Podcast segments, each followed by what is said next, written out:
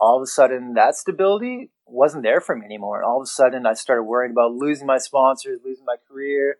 How am I going to make money? And through that process, realizing that uh, whatever happens is going to happen. And it's really all what you make of it. And realizing that even though I was going to have this injury, and let's say I had to get a completely new career, I was going to be okay. This is the Adventure Sports Podcast, where we hear stories of adventure from every corner of the planet. We interview all sorts of folks who are using their sport to explore the world around them and give you the inspiration you need to get out there and have some fun.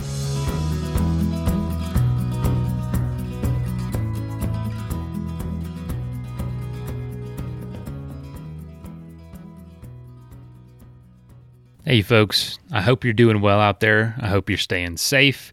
Thank you for tuning in. I know there's a million things you could be doing right now. Well, maybe not right now. A lot of us are sitting around. Nonetheless, if you're healthy, if you're safe, that's a huge blessing. You know, I feel like uh, we've been covering just coronavirus a little too much lately. I'm sure you're just sick of it in a lot of ways and want to focus on other things. So uh, I, I figured, you know, let's stop talking about it. It's hard not to because it obviously is world changing and a huge deal and affecting all of us. But you know, a lot of you are looking for this. You know, look towards shows like this for inspiration and maybe to not think about stuff for just a little while. So I wanted to bring you this brand new episode. It is with Mark Abma, who is a legendary free skier just highly, highly respected in the sport. And he's a great guy. Tons of interesting uh, hobbies and lots of interests. And so we have a great time talking.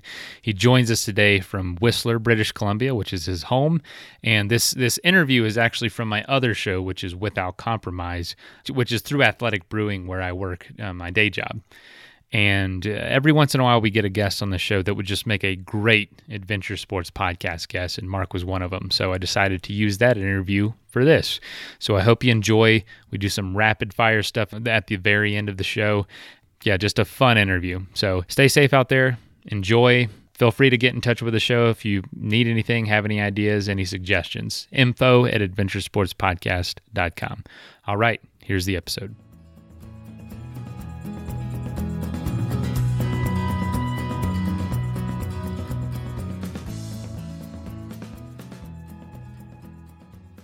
First of all, welcome to the show. Yeah, thank you. You grew up skiing in Canada, correct? And, if so, like, yeah, were you taught anything there, or was it just kind of like go out there and, and and try your best?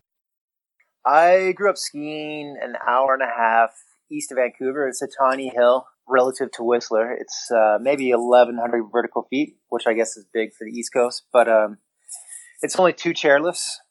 And I was I was very fortunate that I, I joined a freestyle club there, and I had a couple really great coaches that steered me in the right direction. Going into the freestyle club, I already knew that I loved skiing, but these guys really kind of. Uh, I had one coach that had a racing background, another coach that was uh, primarily a freestyle skier, and so I was able to kind of meld the two those two techniques and um, and so I pursued mogul skiing, and then with where I grew up skiing, there was some backcountry there, and not that people were really going there, and so myself and a couple buddies we'd duck ropes on powder days, and we'd go climb around and go get ourselves into trouble. So there was definitely some structure in my life, but then there was also a part of my my childhood when I was skiing where I was just I was exploring and trying to figure out how to ski a spine or how to jump off a cliff and totally winging it. Um, but I feel like I, I watched so many ski movies and I looked up to the likes of Seth Morrison and I did my best to mimic his style. And so I really worked on that for, for a long time. Was it clear early on you had talent or, or did you have to work pretty hard to, to keep up? Um, I would say I do have some talent. Definitely not comparative to a lot of the people out there. I would say there's definitely people that I ski with that are that are phenoms. And I wouldn't describe myself as a phenom. Skiing is definitely something I, I connected with, but I did have to work for it. I did have to crash a lot. But thankfully, my dad gave me a strong work ethic, and I was willing to continually beat myself up, get back up, and, and do it over again, uh, and found pleasure in that for whatever reason. and um, and slowly start piecing it together. And what were you? What was the goal then? What were you trying to do? Just just acquire the next skill, you know, ski the next more difficult line. Like what was it? You know, it was interesting. I, I bumped into one of my buddy's dads that started the freestyle club that I first joined, and he mentioned that when I first showed up when I was 13, that my goal then was to be in a Warren Miller movie, and I don't remember that. So it's really cool to hear that. So I guess from an early age, that was something I wanted to do.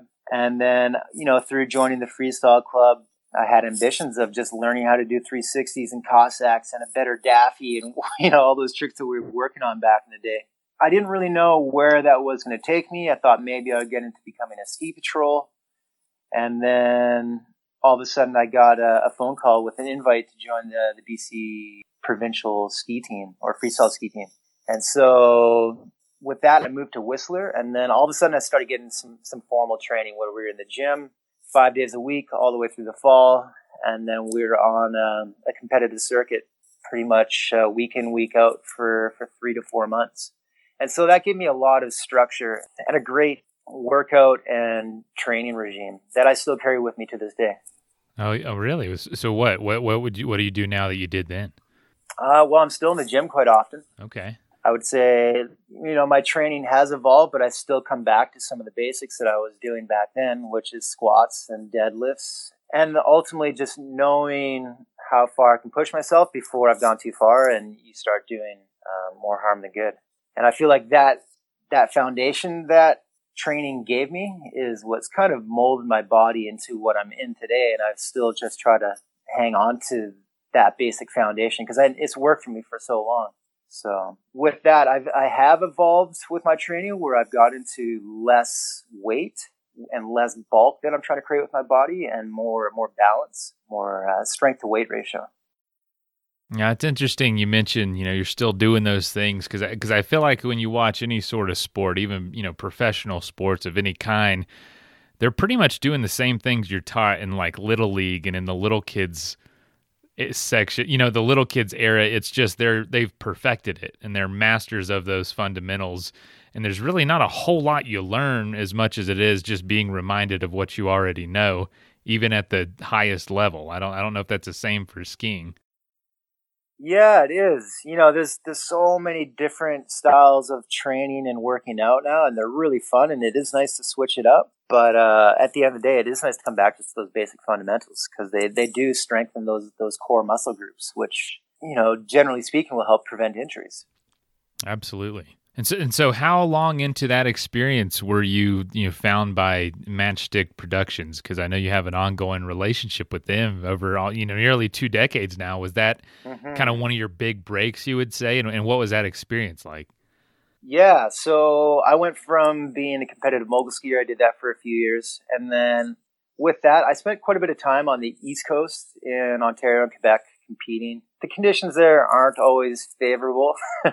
and so, but meanwhile, I was seeing the snow forecast back in Whistler and it just kept calling me back. So eventually I realized it was time for me to move on from being a mogul skier and start focusing on spending more time in the terrain park because during that time we had the likes of the Canadian Air Force coming up and they're developing all these new tricks and the twin tip had been developed and so that just kind of sparked a whole new level of interest for me in skiing. And so I moved back to Whistler and kind of started from the basics.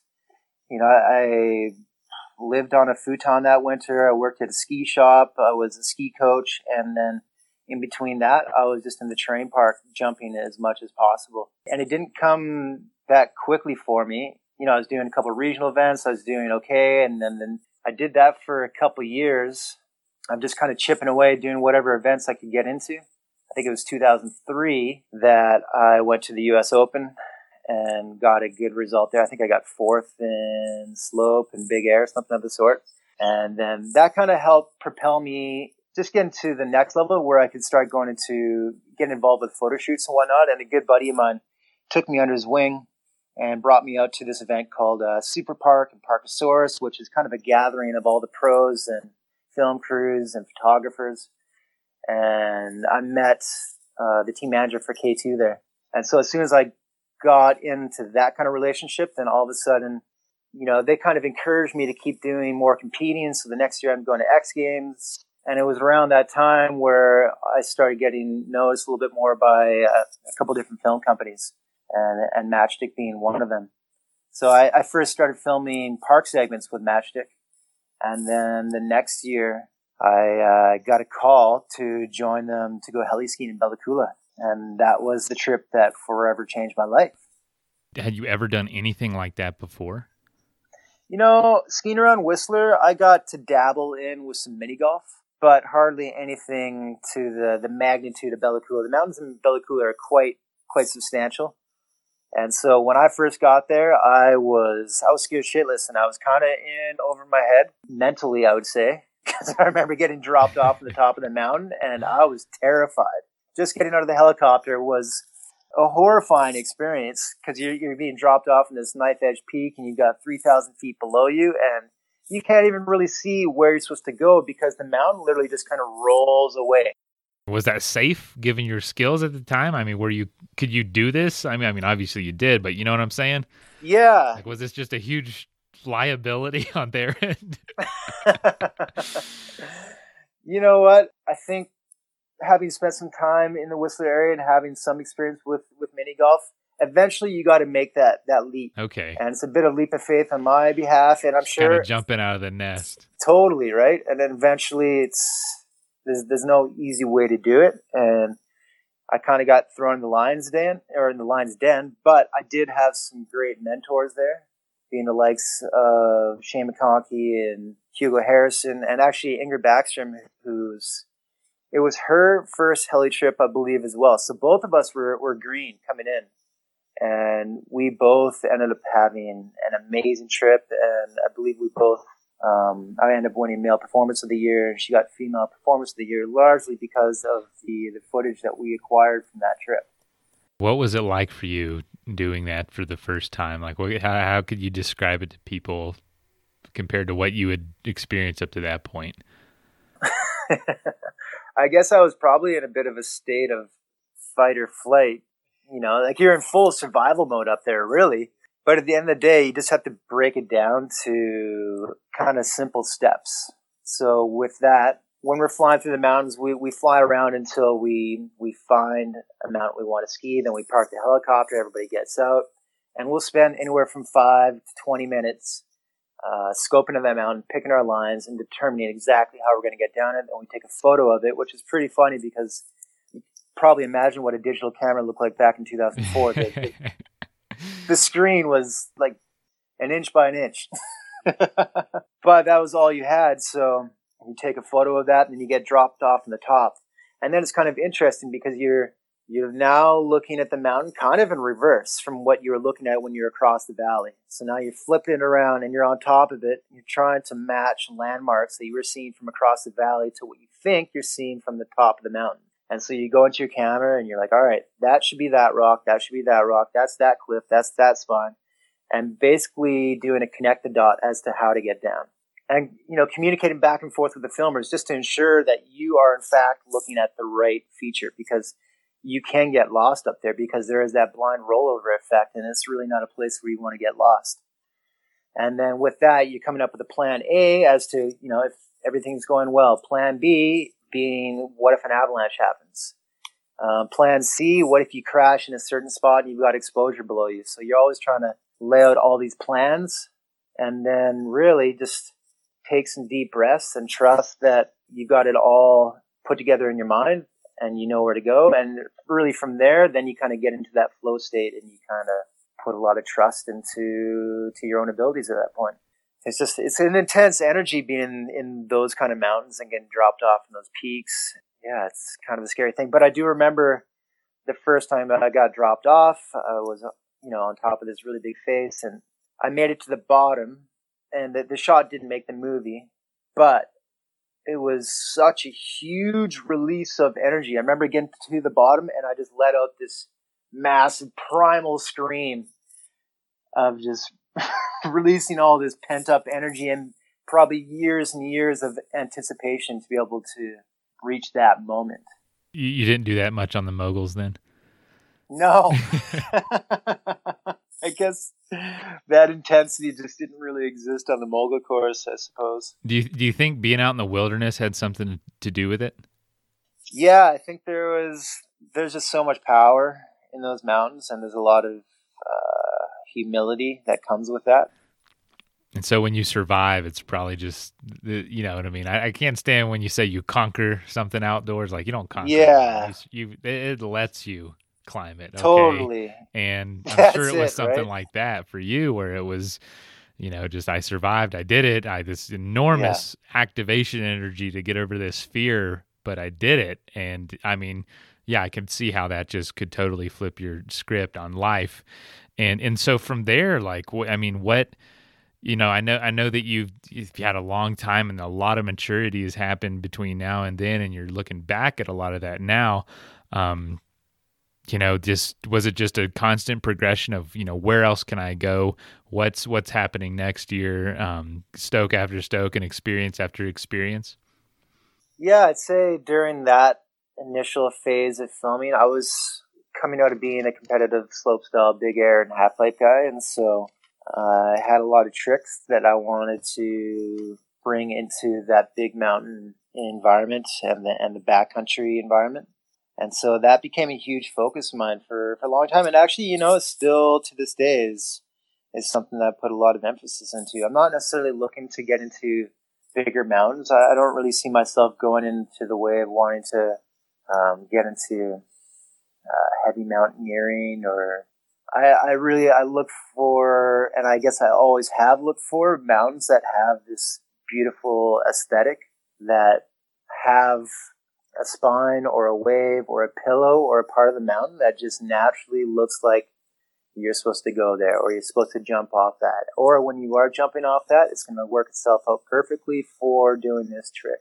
And so I guess I'm always looking for for lines and mountains that just have that kind of flow to it and you know, it's me finding congruency with that mountain at that point.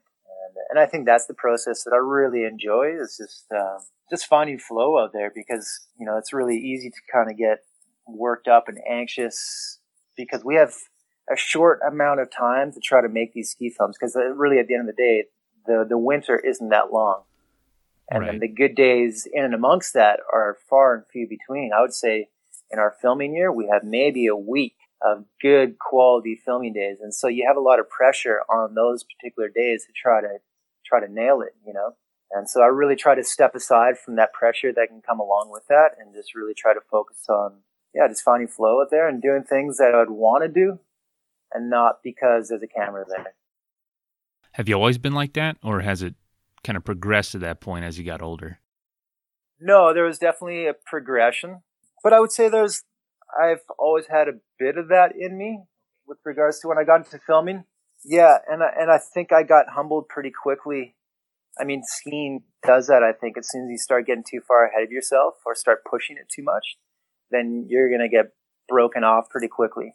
And I think I I learned that pretty right. uh, pretty quickly. So all of a sudden, I realized I need to reel it in a little bit, and I really need to continue to focus on having fun out there because ultimately that's why we're here. And and I think I was kind of blessed with having that that fun perspective in uh, in skiing. I, I, mean, you know that, that, that I, have seen that so many places. You know, reading about you, like you're just out there having a great time. You're not taking it too seriously. Yeah. I mean, do you think that? I mean, it seems when you're at the top of the ski game, it almost seems like you got to be really intense and driven all the time, and I don't know. It's nice to see someone that is just having a good time. Is that is that really what's going on inside? Is that how you really feel, and that's how is that how you always try to treat it? Yeah, you know, I'll I'll definitely have moments of intensity and and work ethic where I'm like, all right, it's sunset right now, and we've got 15 minutes to make it happen. So let's hustle, you know. Or th- there'll be those moments throughout the day. I'd say, generally speaking, throughout the rest of the day, I'm really trying to slow myself down and take myself out of that that fight or flight mode and keep myself more in my prefrontal cortex where I can continue to think creatively And and I think when I'm in that state, that's when I'm skiing my best and I'm having the most fun and and I'm working more effectively with everybody around me.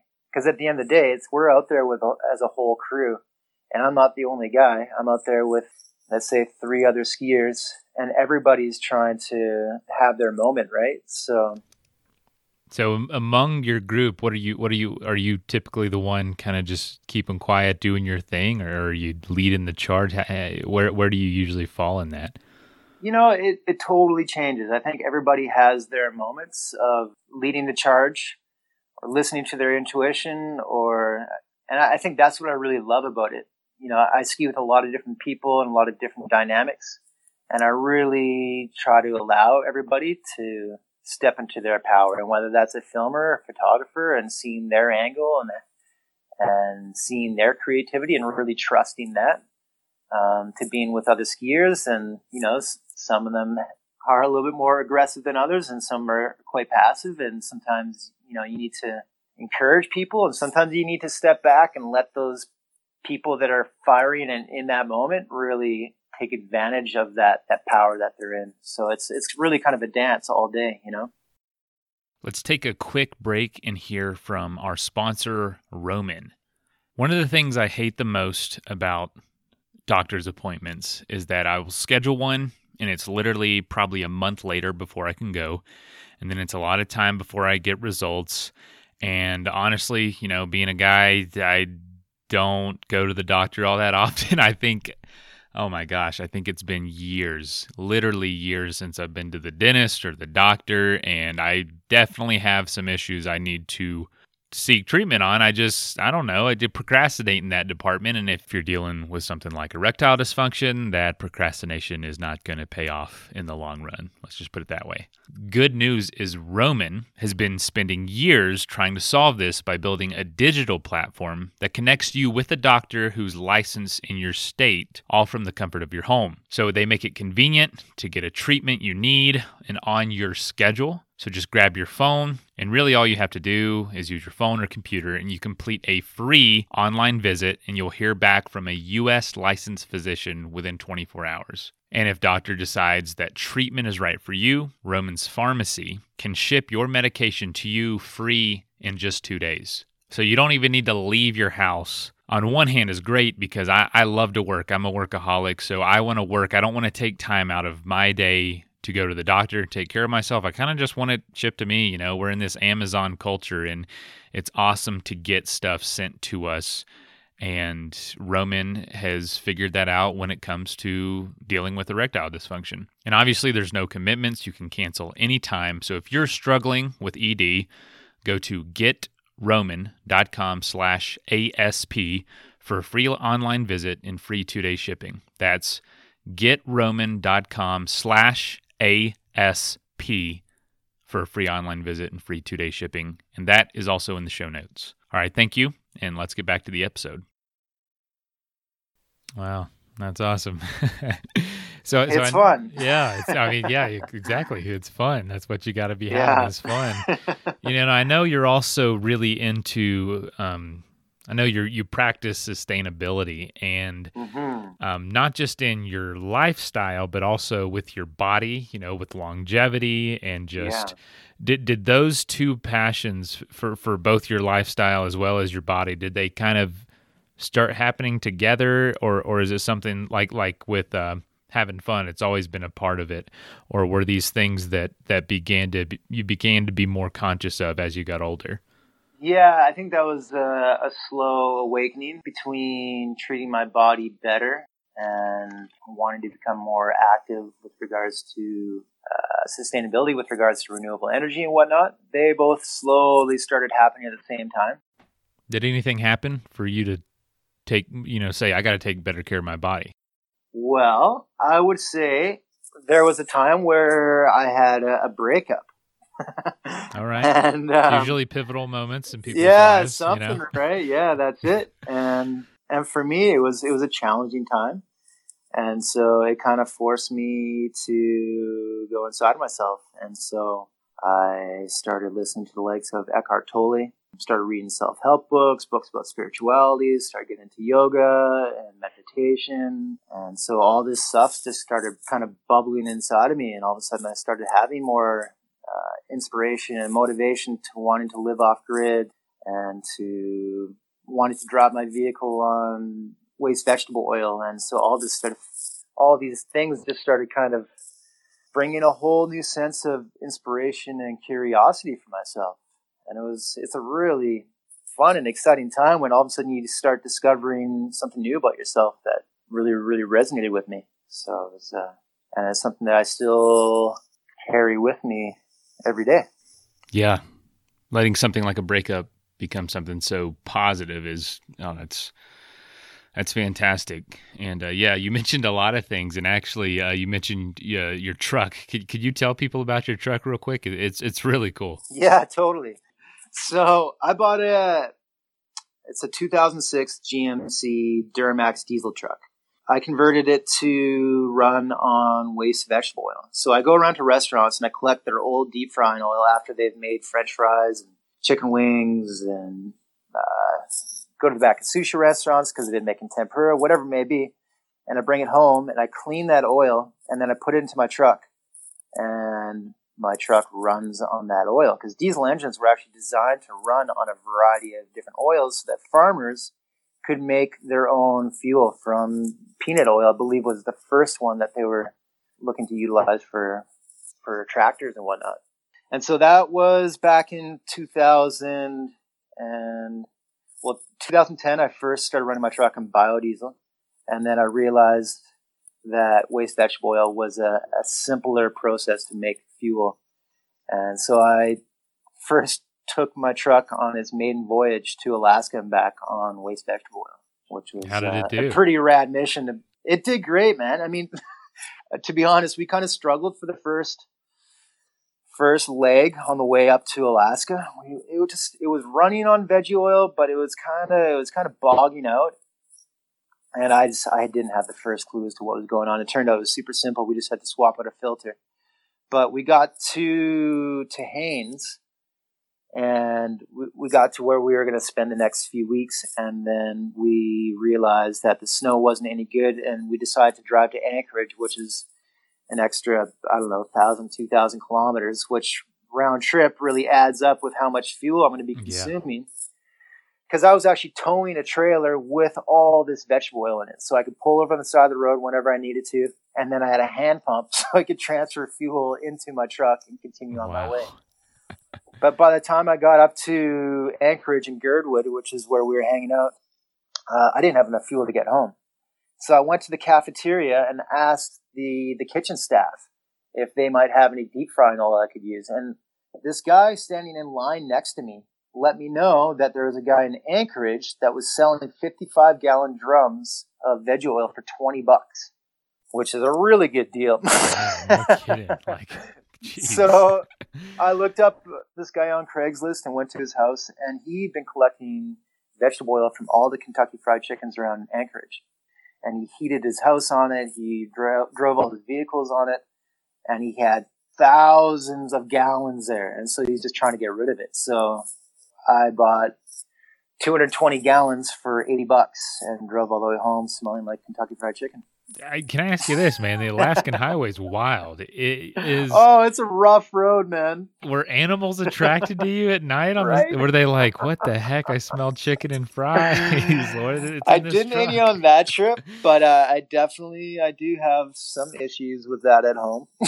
that is, oh yeah, because it's there every day. That is too funny. Yep, it's a thing, man. I know that's one of the things is when you're burning that, it, it smells like you're cooking. Oh yeah, stuff. It smells great. So your clothes just be just be saturated at this point.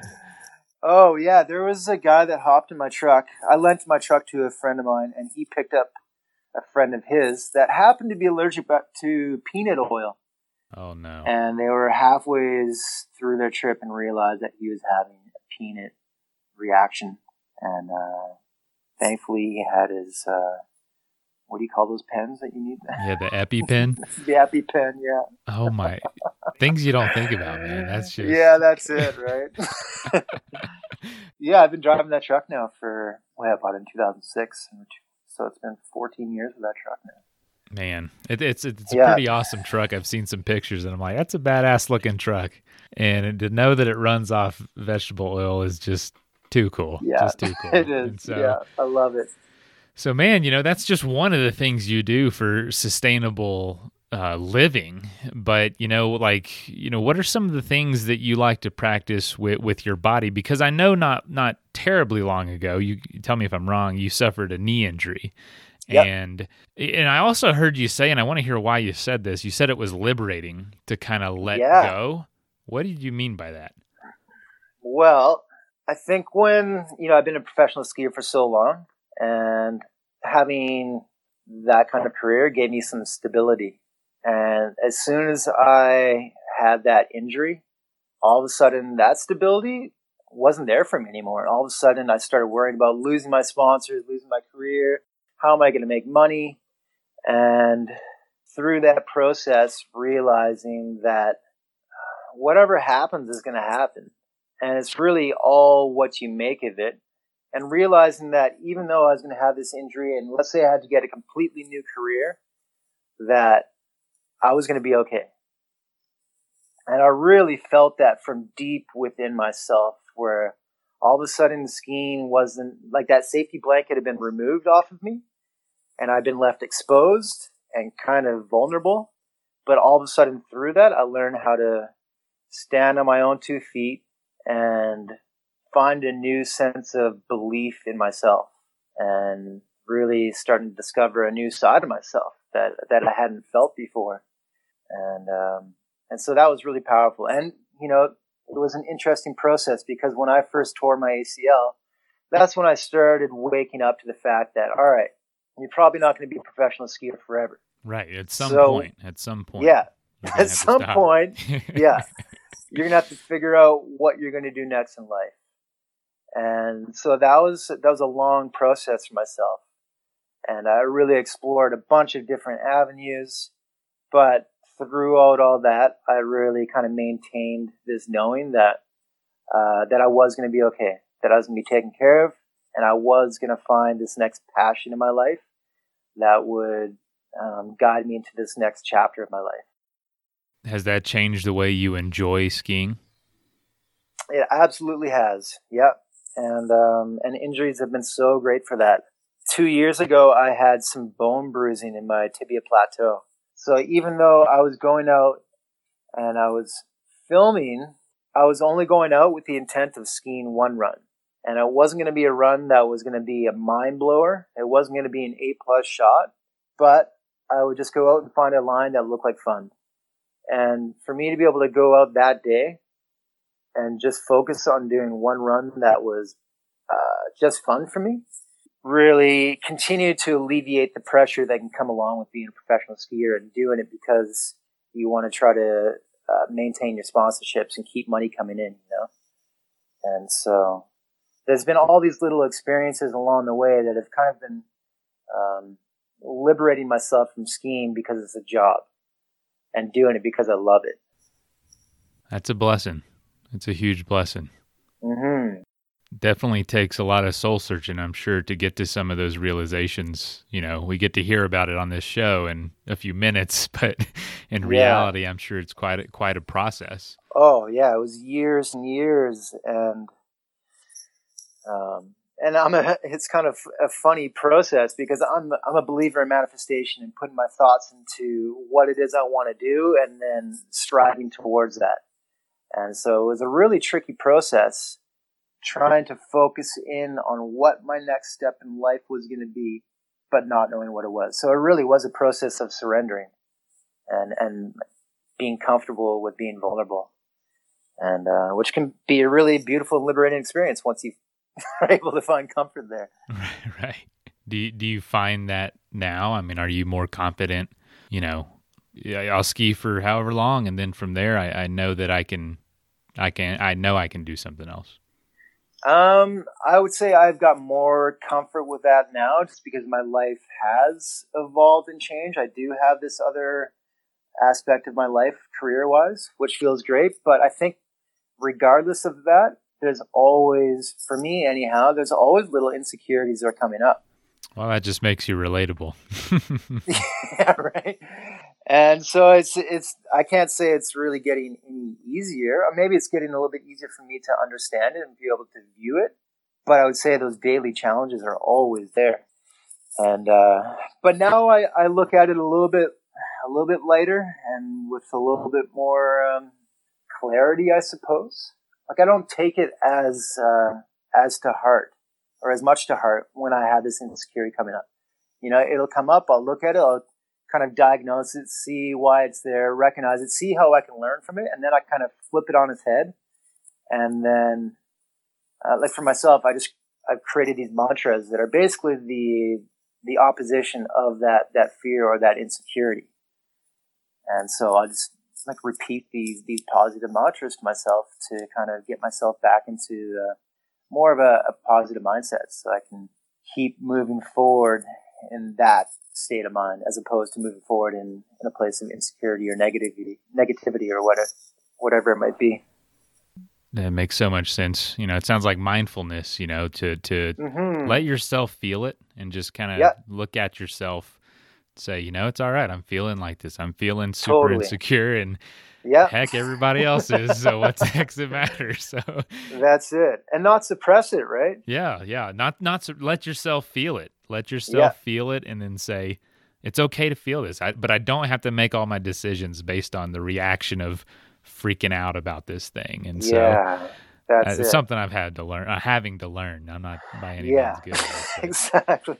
Right. I get a new, I get a new chance every day. That's for sure. yeah, that's it, man. And uh, for me, it's been such a fun process, just trying to figure myself out. I love it, and and with that, just learning the people around me and learning how to communicate more effectively with my friends or, or strangers for that matter. So it's it's been fun, man. Breakups and injuries sounds like some yeah, totally, awesome times man. in your life. Well, it's usually when you hit hit bottom that you have to uh, that you're left exposed, and all of a sudden you're like, all right, I, I got to figure this out, you know, because I don't want to stay in this particular state any longer than I have to. And it was interesting because I find I, I almost got into a bit of a pattern back in the day where when I would go down to let's call it rock bottom for lack of better terms. But when I hit rock bottom, I'd pick myself back up and then I'd you know go back down. It's a bit of a roller coaster ride, but to the point where I'd come back up, I'd almost be waiting for myself to go back down so I could pick myself back up. But I think, which obviously isn't the best way to look at it, but it was just it was like a bit of a pattern because every time I was coming out of that that hole, I was coming back up higher. You know, I was like slowly climbing this ladder. I was like two steps forward, one step back, two steps forward, one step back.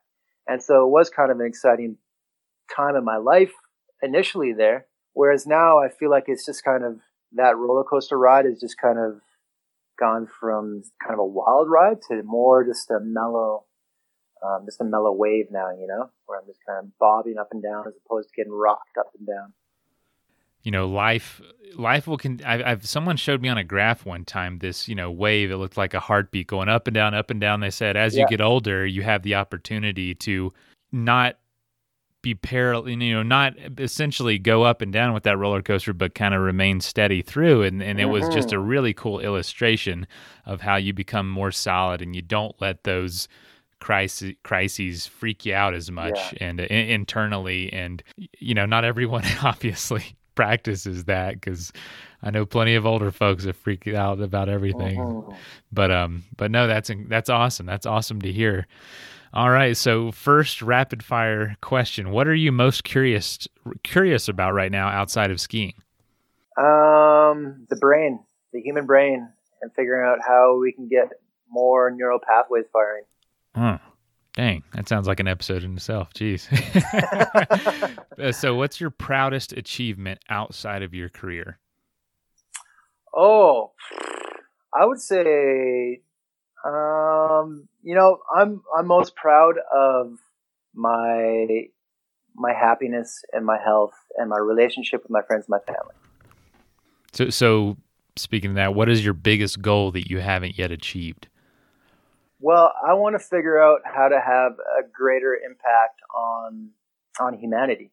I'm still trying to figure out what that avenue is looking like. I'm starting to hone in on it. I just don't really know how to apply it yet. Yeah.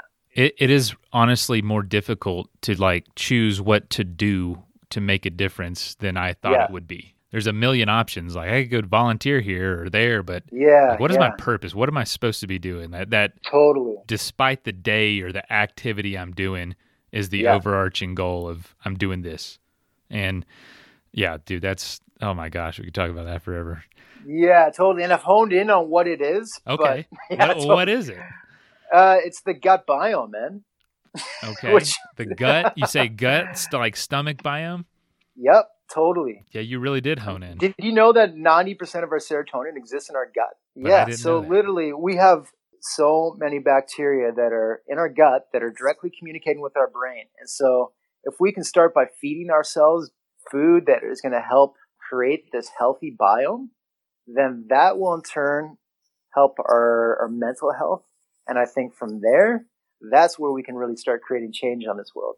when we when we feel better because we take care of ourselves. And Totally. yeah, It's like, how are we supposed to help the planet right now when we're not feeling mentally Yeah. well? yeah, dude. I don't know. I'm my I'm my worst person when I have like a headache or a, I'm nauseous. Totally, right? The meanest person Yeah. I ever am when I'm not feeling good. So yeah, and when it, seven billion people feel Yeah. that way, that's gonna make a difference. But uh, holy cow, that's so cool. I guess you are what you eat. Um, That's it, man. so so speaking of that, my next question Yeah. actually, what was it? What is a health practice that you you do every day? yeah, you know, for me, quite simply in the morning, it's starting off with uh, a lemon water. Okay. And you know what? That's just literally just kind of setting the tone for uh, firstly hydrating myself because our body needs that, our brain needs that, and then lemon water is alkalizing my body. Um, from there, moving forward, I've got a bunch of different concoctions for my morning drinks, but uh, that's kind of just my my foundation. And you know, I take all sorts of funky mushrooms and algae and everything else, but uh, I find lemon water just a nice, easy way to start the day. You, you ease into it. The mushrooms come later. You Yeah, that's you- it, right? Just a little water, a little lemon, keep it simple. Yeah, Yeah, and you know, this so many of us are coffee drinkers, right? And and coffee does have its benefits. You know, polyphenols are great for our brain, but it is acidic. So a simple way to balance that out is with some lemon water. You know, it's like our gut will be way happier, our body is happier, and uh, it's just it's a very simple step that I think will go a long ways. That's good. So, how do you live without compromise? you know my my goal is just to stay true to myself and that's learning what my values and morals are and and just doing my best to stick to that and that comes along with how i treat others and how i treat myself Is there anything else you'd like to share? Anything you'd like to plug to, to listeners? let's save it for the next podcast buddy Okay. All right. Yeah, we got a lot to talk about still. yeah apparently, so- definitely man All right. Well, Mark, man, I really appreciate you being on the show and for, you know, just seeing where it goes. You know, I never know where these conversations are going to go. So I, I appreciate it and uh, sharing some words of wisdom for folks. So, so, so thanks for being a part of the Athletic Brewing team. And uh, yeah, I look forward to talking again at some point. thank you so much All right. Have a good night. all man. right you as well right. See you.